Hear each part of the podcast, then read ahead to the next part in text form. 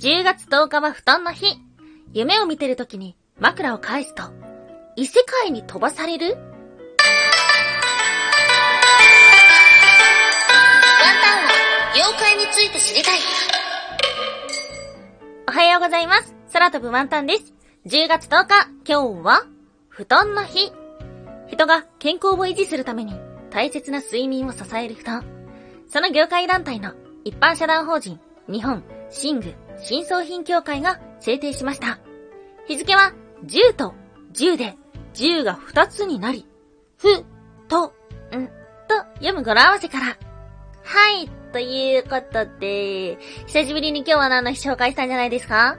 ワンタンはね、ラジオトークでもう一つアカウント、もぐもぐちゃんっていう名前でやってるんですけども、そちらの方はね、令和元年の5月の1日から毎日ね、この今日は何の日っていうのをお届けしているんです。一体何のためにやってるのかって言うとですね、まあ、簡単な話、筋トレですね、をやってます。まあ、ワンタンこうして普段ね、こちらの妖怪チャンネルは週2で放送してるんですけども、やっぱね、ワンタンあまり滑舌が良くないし、あとは、読むのってすごい難しいんですよね。ワンタンも台本結構しっかり書いてる方なので、台本読むと、こうなんかついついついつい、なんとかでなんとかのなんとかのっていう風にこう抑揚がなくなってしまったりするんですよね。あの、喋るのと読むの全然違うんで。なので、その筋トレをするために、毎日ちょっとでも喋ろうということで、今日は何の日をお届けしてるところではあります。はい。久しぶりにこちらの番組でも紹介したのかもしれません。はい、ということで毎週日曜日はワンタンの気になる妖怪の話をしておりますが、昨日日曜日はワンタンは何もしないと決めていました。なので何もしませんでした。はい。家からも出ず、ただただネットフリックスを見るっていうね、そんな一日を過ごしてたんだけど。なので、この妖怪チャンネルもね、ちょっと、あの、サボって月曜日のお届けとなっております。で、せっかく日付をずらしたので、この、今日は何の日にまつわるものをね、お話ししようかなっていうふうに思ってるところです。はい、ということで今日は、布団、寝具にまつわる妖怪です。はい、今日は二つの妖怪のお話をしていきましょう。まず一つ目、布団妖怪、布団かぶせ。そして二つ目、つくも神ではない、恐怖の枕返し。はい。枕返し覚えてますか？実はワンタンが今までどれぐらいだろう、まあ、150ぐらいまで紹介してるんですかね？妖怪の話をしてるんですけども、その中でも、こう、ベスト5に入るかもしれないな。印象的だった妖怪の一つです。はい。ということで、まず一つ目、布団妖怪、布団かぶせ。はい。恐怖の布団かぶせというものがいます。これは愛知県の方に伝わる妖怪と言われているんですけども、布団のようなものがどこからともなく飛んできます。そして、顔面にかぶさり、窒息させる。怖いですね。はい。柳田国夫によると、布団かぶせはふわっと来て、スッとかぶせて窒息させる書かれてるみたいなんですけども、これを見た時にワンタンは、ああ、同じ関西人やなーっていう風に思ってしまいました。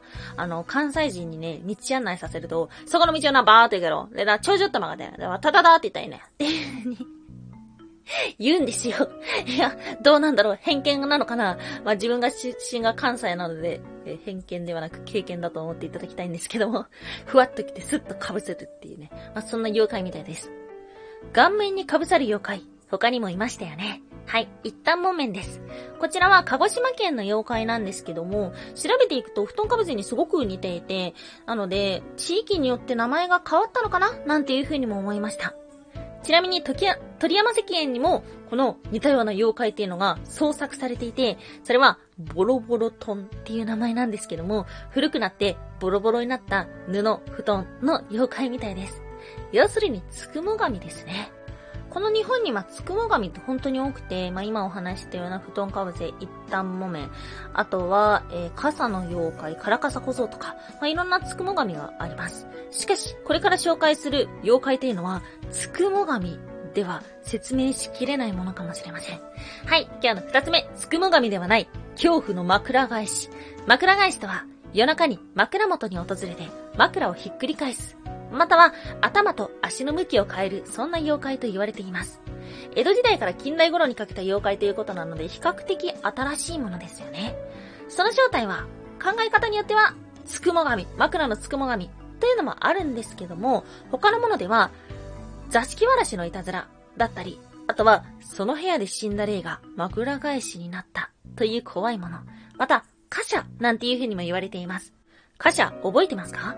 まあ、カシャというのは現世とね、あの世を行き来する猫の妖怪なんですけども、和歌山県や石川県の方では、枕返しというのは単にいたずらをするだけではなく、人の命を奪うなんていうような伝承もあるんです。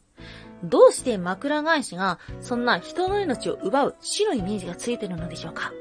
これはね、枕を返す理由っていうのがすごい怖いんですよね。夢って見ますか？ワンタンはね、結構夢見る方なんだよな。だからさ、眠りが浅いとか、眠りの質が悪いなんていう風に言われるんですけども、この夢を見る理由が分かったのも割と近代なんですよね。なので、昔の人は夢っていうものに対して別のことを考えていました。それは、夢を見てる間は、魂が肉体から離れているというもの。そして、その間に枕を返すと、魂は肉体に帰ってこれなくなる。そんな風に考えてたみたいです。これはもしかしたら、元祖異世界転生系のお話とかもできそうな感じしますよね。枕返しっていうのは、要するに、異次元の世界に連れて行ってしまうっていう怖い妖怪なんです。で、なんでそれが枕なんだろうっていうと、枕の語源って実はめちゃくちゃ面白いんですよね。これね、切るところでまた意味が変わってきて、枕で切ると、布を巻くので、巻くのらっていうのだったりとか、あとは、ま、蔵。これできると、まっていうのは真実の真。で、蔵っていうのは、えー、倉敷の蔵ですね。っていう風に書くと、神様、真っていう字で神様の意味で、神様が座る場所で、ま、蔵だったりとか、あとは、もともとはこう枕じゃなくて玉倉だったんだよ。で、玉倉って一体何かって言ったら、魂の蔵。ということで、まあ、同じように人の魂が座る場所、宿る場所っていうような考えもあったみたいなんです。はい。ということで、この話を聞くと、単なるつくも神では説明しきれない、なんていうふうに思いませんか？この枕返しは、うんと、以前も紹介した時に、あまり情報量多くなかったんですけど、ワンタンはね、すごい印象に残ってる妖怪なんですよね。ワンタンは枕をね、めっちゃたくさん持ってるんですよ。枕はね、あの、ベッドの上に4つあるんですけど、一つ一つに、なんか私の正規が吸い取られてるのかもしれないなっていうふうに思うとですね、なんかちょっと怖くなってしまうお話ではあります。うん。あの、亡くなった人を北枕にするっていうようなお話もあったりしますよね。あれでもな、なんとなくそうしてるんじゃなくてね、もしかしたら辿っていけば、この枕に対する考えっていうのも繋がってくるのかもしれません。ワンタンは妖怪について知りたい。おやすみもいもい。ワンタンホラー克服。はい、おやすみもいっていうのはワンタンがポエムプーコと言いたいコーナーです。テンフォームがなんだかよくわかってないからポエムプーコでしか言えないコーナーです。もしかしたらワンタンはホラーを克服したかもしれません。いや、してないです。あの、進めないでください。おすすめはやめてください。どんなビビりだよ。